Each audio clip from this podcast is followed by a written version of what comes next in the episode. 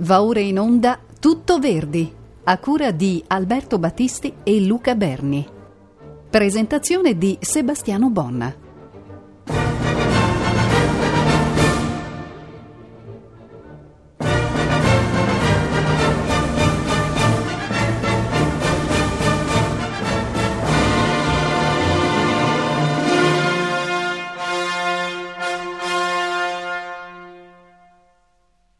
Cari ascoltatori di Rete Toscana Classica, ben ritrovati. Come tutti ormai saprete, in questo 2013, ricchissimo di genetriaci, cade il bicentenario della nascita di Giuseppe Verdi, nato alle Roncole di Busseto il 10 ottobre del 1813.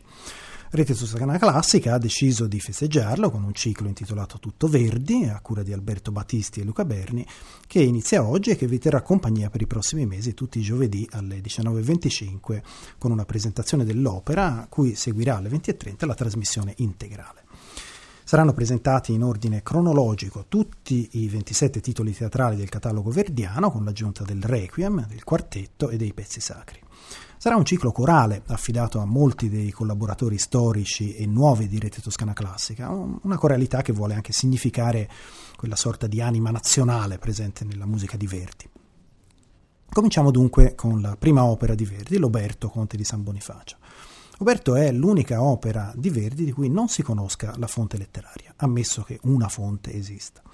Verdi maturo, in una sua memoria biografica, ricorderà di aver ottenuto la sua prima commissione operistica, quando ancora era studente a Milano, da tale Pietro Massini per il suo teatro filodrammatico, una compagnia di dilettanti.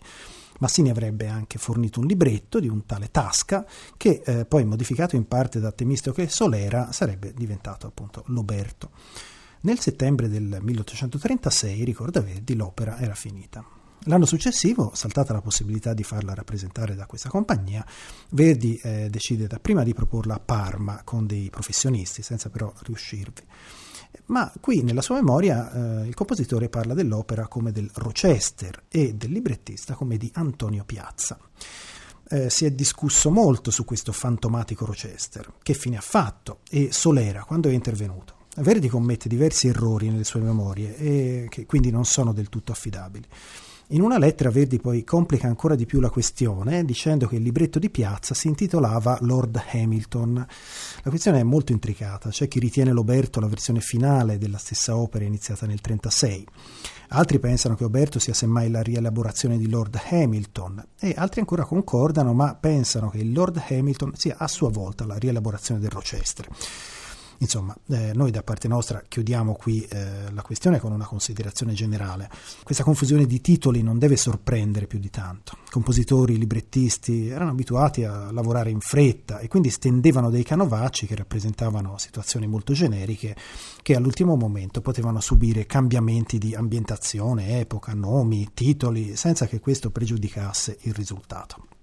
Certo è che Massini eh, stesso si dà da fare per una rappresentazione alla Scala e Verdi viene presentato al celebre impresario Bartolomeo Merelli e da questo momento ha inizio ufficialmente la carriera di operista di Verdi. E c'è qui anche lo zampino di una delle cantanti impegnate nelle prove a Parma che eh, parla bene della musica e di questo giovane compositore Almerelli. È eh, Giuseppina Strepponi, destinata a diventare la seconda moglie di Verdi. La prima moglie, Margherita Barezzi, sarebbe morta l'anno successivo alla prima di quest'opera, nel 40.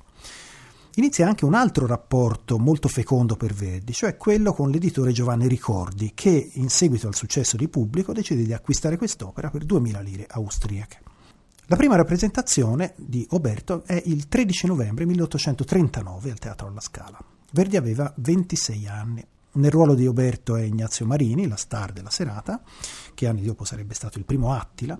Nel ruolo di Leonora invece sua moglie, il soprano Antonietta Ranieri Marini. Eh, Lorenzo Salvi cantò la parte di Riccardo, mentre Cunizza fu Mary Shaw, la voce più debole del cast. La stampa fu incoraggiante, ma fu soprattutto il pubblico a reagire favorevolmente, ciò che garantì all'Oberto 13 rappresentazioni. L'opera è ambientata nel Medioevo, nei dintorni di Verona, e precisamente a Bassano del Grappa, nel castello del feroce Ezzelino da Romano, eh, nell'anno 1228. Sul libretto a stampa compare un antefatto. Oberto, conte di San Bonifacio, è stato sconfitto da Ezzelino del Romano, accorso a, a Verona in favore dei Salinguerra e si è rifugiato a Mantova. Leonora, sua figlia senza madre, rimasta a Verona, è stata affidata alle cure di una vecchia zia. Leonora viene sedotta da Riccardo, giovane conte di Salinguerra, che sotto falso nome le eh, promette il matrimonio. Ma poi Riccardo si innamora di Cunizza, sorella di Ezzelino, e chiede di sposarla. Ezzelino, che deve al Salinguerra la signoria di Verona, non si oppone. Leonora, conosciuta questa verità, accorre disperata a Bassano, dove vive Cunizza, nel giorno delle nozze per svelare il tradimento e qui ha inizio appunto l'azione dell'opera. L'ouverture molto breve espone due temi dell'opera, entrambi cori nuziali di matrimoni che non avverranno mai, per poi concludersi su un'allegra marcia. Nessuna imminente catastrofe è lasciata presagire dalla musica. Il sipario si apre su una scena di campagna con Bassano in lontananza. Cavalieri e dame sono riuniti per accogliere dal ritorno della guerra Riccardo, conte di Salinguerra, alleato e futuro cognato di Ezzelino, che non compare mai nell'opera e il coro inizia a cantare su un leggiadro accompagnamento dei legni che spesso si associava all'idea dell'alba. Squilli di trombe e ritmo di bolero annunciano il suo arrivo. La cavatina di Riccardo, tenore, Son tra voi già sorto il giorno, è abbastanza schematica e si trasforma in una cabaletta ancora più banale in cui Riccardo minaccia i suoi nemici. Quando tutti sono usciti, entra l'eroina Leonora su una dolcissima introduzione degli archi. Il suo recitativo a sgombro e loco al fin si trasforma da declamato in arioso e poi in enfatica espressione di ira al ricordo delle imminenti nozze. Al ricordarsi del padre e del dolore che sta per infliggergli, la musica trascolora in un lamento dagli accenti più sinceri. Ed è questo del rapporto padre-figlia uno dei luoghi verdiani destinato a grande sviluppo nelle opere a venire. Pensiamo subito al rapporto fra Rigoletto e Gilda. Eh, l'aria sotto il paterno tetto è un andante che eh, ricorda l'incontro amoroso con il traditore Riccardo e diventa più interessante nella ascesa melodica della coda alle parole ami tradill'ingrato, tolto ogni gioia e ima, che è una sorta di prefigurazione alla lontana delle vette scalate dalla sua futura omonima del trovatore. Ascoltiamo il recitativo e l'aria di Leonora, eh, seguiti dalla cabaletta O potessi nel mio cuore, che purtroppo rovina tutto. L'ascoltiamo lo stesso però come esempio di un procedimento piuttosto goffo del primo Verdi, che non teneva conto di quello che in seguito in una lettera al librettista Piave il compositore avrebbe chiamato distacco di pensiero fra andante e cabaletta ovvero la necessità di creare un contrasto nel testo fra le emozioni e lo stato d'animo delle due parti. Pensiamo solamente al riuscitissimo stacco al termine del primo atto di Traviata fra la forse è lui e la cabaletta sempre libera, mentre qui il cambio di andamento è del tutto immotivato.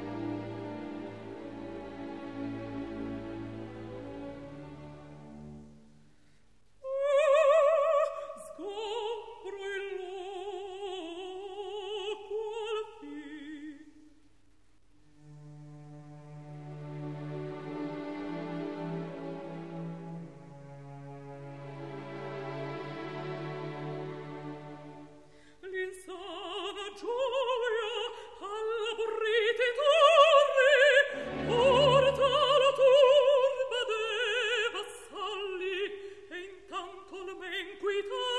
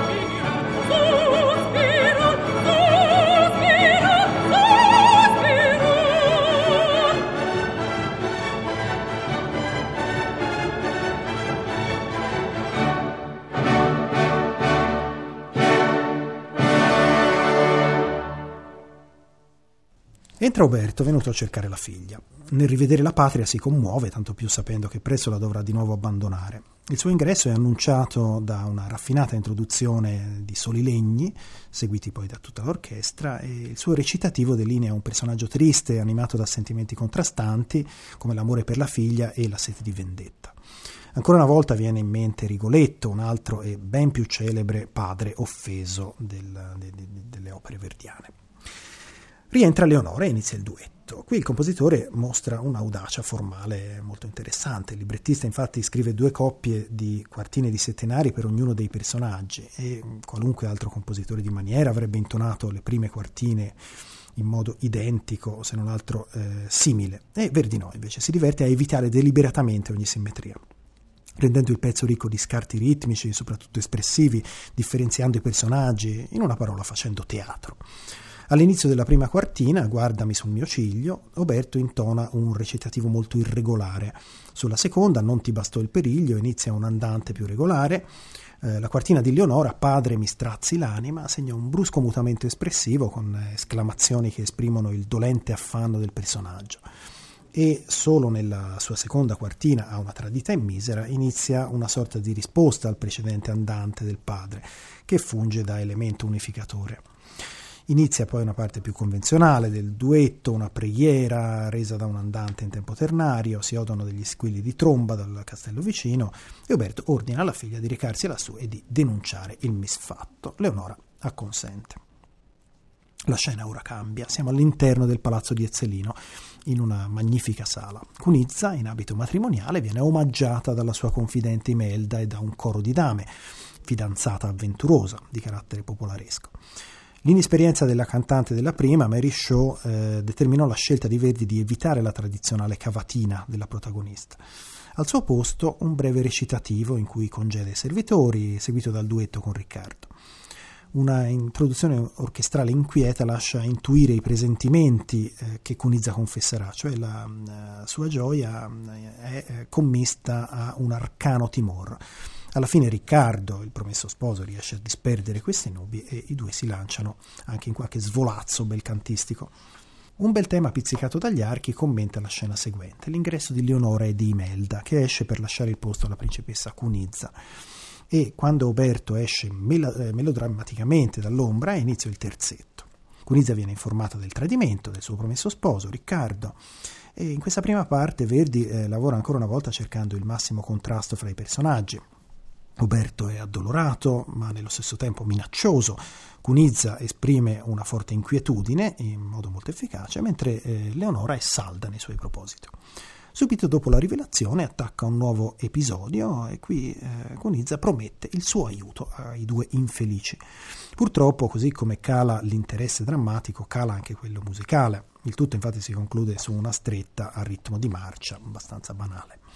Uberto si nasconde mentre Cunizza chiama alla presenza di tutte le dame e i cavalieri Riccardo, a cui mostra Leonora. E questi tenta di cavarsela dandole di spergiura ed ecco che Uberto fa la sua seconda uscita melodrammatica creando il gelo.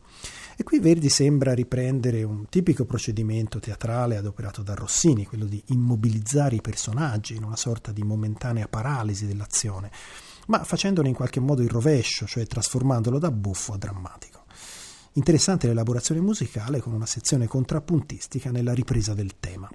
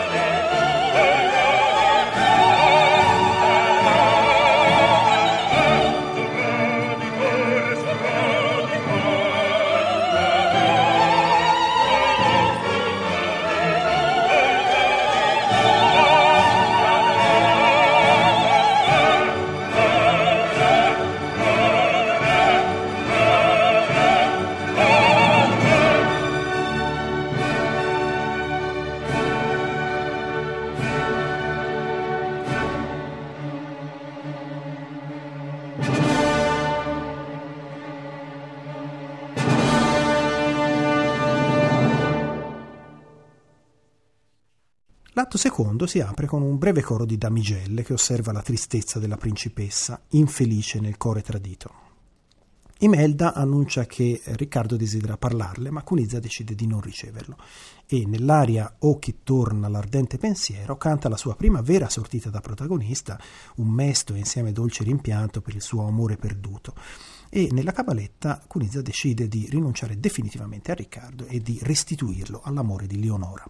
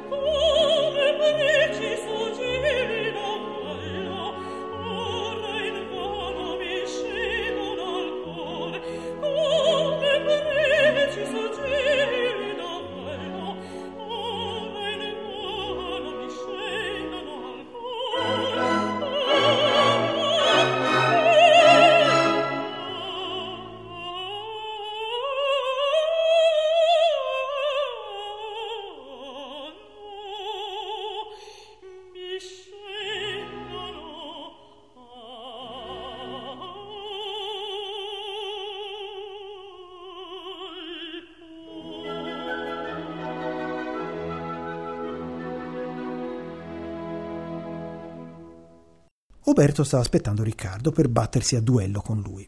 L'orchestra esegue uno dei motivi della sinfonia iniziale, ma più veloce e più inquieto. Dopo un breve recitativo, una coppia di corni concertanti introduce la lenta aria di Oberto, l'orrore del tradimento, che viene interrotta dal coro dietro le quinte che una volta entrato annuncia che Oberto ha ottenuto il perdono di Ezzelino per essersi introdotto senza permesso nel suo castello. Ma Oberto non è minimamente interessato alla propria salvezza, preso con me dai suoi propositi di vendetta che espone nella cavaletta dal tono bellicoso ma tu superbo, superbo giovane dove naturalmente predominano i eh, ritmi puntati. Arriva Riccardo che, come Don Giovanni con il commendatore, non ha inizialmente nessuna intenzione di battersi con un vecchio. Ma dopo un insulto di Oberto rivolto alla schiatta dei Salinguerra, vili allarmi a donne eroi, vi è costretto. L'arrivo di Cunizza e Leonora li ferma nel momento fatale e nello stesso tempo dà l'avvio al quartetto dell'opera. Non è chiaro il motivo dell'entusiasmo di pubblico e critica dell'epoca per questa scena, che pare fosse considerato il momento di maggiore effetto dell'opera. Stavolta infatti Verdi non riesce nell'intento, come gli era successo in scene precedenti, di caratterizzare i personaggi. La musica non rende la vergogna e il dispetto di Riccardo, né la riprovazione di Cunizza, non riesce a delineare uh, un punto importante del libretto, una situazione che poi ritroveremo nel Rigoletto, cioè che Leonora ama ancora l'uomo che l'ha tradita. Oberto è forse l'unico personaggio la cui rabbia repressa emerga musicalmente qua e là, ma in modo comunque deludente. Pensiamo sempre per citare Rigoletto alla maestria con cui Verdi nel celebre quartetto Bella figlia dell'amore del terzo atto riuscirà a delineare i personaggi con pochi ma efficacissimi tratti vocali. A questo punto Cunizza impone a Riccardo di giurare amore a Leonora. Egli accetta, ma nello stesso tempo Oberto si mette d'accordo di nascosto con lui per sfidarsi nuovamente a duello in seguito. Il resto della scena continua in modo convenzionale, con un solo momento interessante, il presagio di sventura espresso dalla musica, con un brusco scarto di andamento e di atmosfera alle parole vifrenate, parole di sdegno di Oberto, che cela la sua rabbia al solo fine di poterla poi sfogare in seguito nel duello. Dopo la stretta finale tutti si allontanano. Un coro di cavalieri commenta la falsa riconciliazione dei due conti. Il coro è interrotto dal cozzo delle spade e tutti corrono nel bosco per vedere cosa succede. Un brano orchestrale molto agitato annuncia l'entrata di Riccardo con la spada insanguinata in mano. La romanza Ciel che feci ha una prima parte più ansiosa in cui a Riccardo sembra a un certo punto di sentire un lamento, mentre in realtà è il vento il gemito è imitato dai legni dell'orchestra, e una seconda parte più lirica, c'è il pietoso, c'è il clemente, sostanzialmente una preghiera con l'accompagnamento dei violoncelli. L'arrivo di Cunizza è accompagnato da un'inquietudine febbrile che si trasmette a tutta l'orchestra. La tensione è molto ben espressa fino all'entrata del coro che annuncia di aver trovato il cadavere di Oberto e Leonora che ha assistito purtroppo alla morte del padre. La tensione si scioglie solo all'ingresso di Leonora, accolta da Cunizza con l'aria Vieni o misera. Leonora risponde con un recitativo tutto perduto che mm, poi diventa un arioso, il coro cerca di calmarla, quindi Leonora canta l'aria sciagurata a questo lido che esprime tutta la sua disperazione. L'atmosfera è eh, vicina alle opere di Bellini, ma alle parole qui lo sguardo, o Dio, c'è una ascesa melodica che poi diventerà tipica di Verdi. Arriva un messo con una lettera di Riccardo che viene letta da Cunizza. Riccardo è andato in esilio lasciando i suoi beni a Leonora che però eh, sdegnata rifiuta. Cela il foglio insanguinato. La cabaletta è piuttosto banale insieme è comunque legata al resto della scena.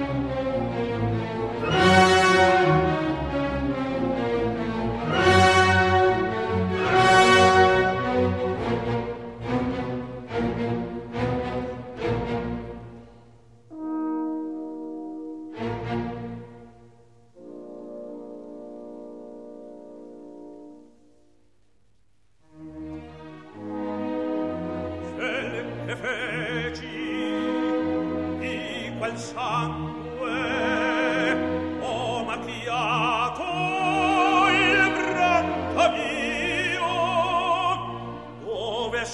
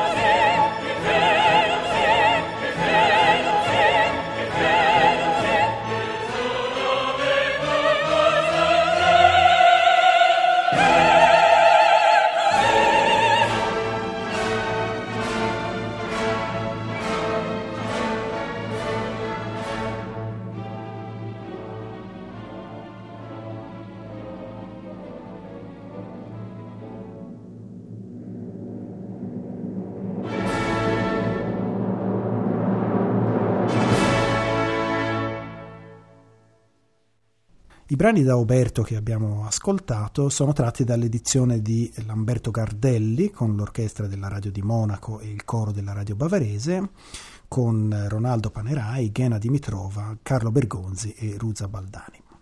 L'Oberto è eh, l'inizio del cammino verdiano che eh, come abbiamo visto è ancora segnato da incertezze, da ingenuità, ma soprattutto per ora da una certa, diciamolo, mancanza di originalità.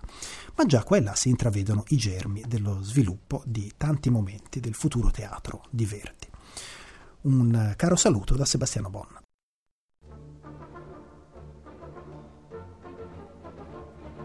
Abbiamo ascoltato Tutto Verdi, a cura di Alberto Battisti e di Luca Berni.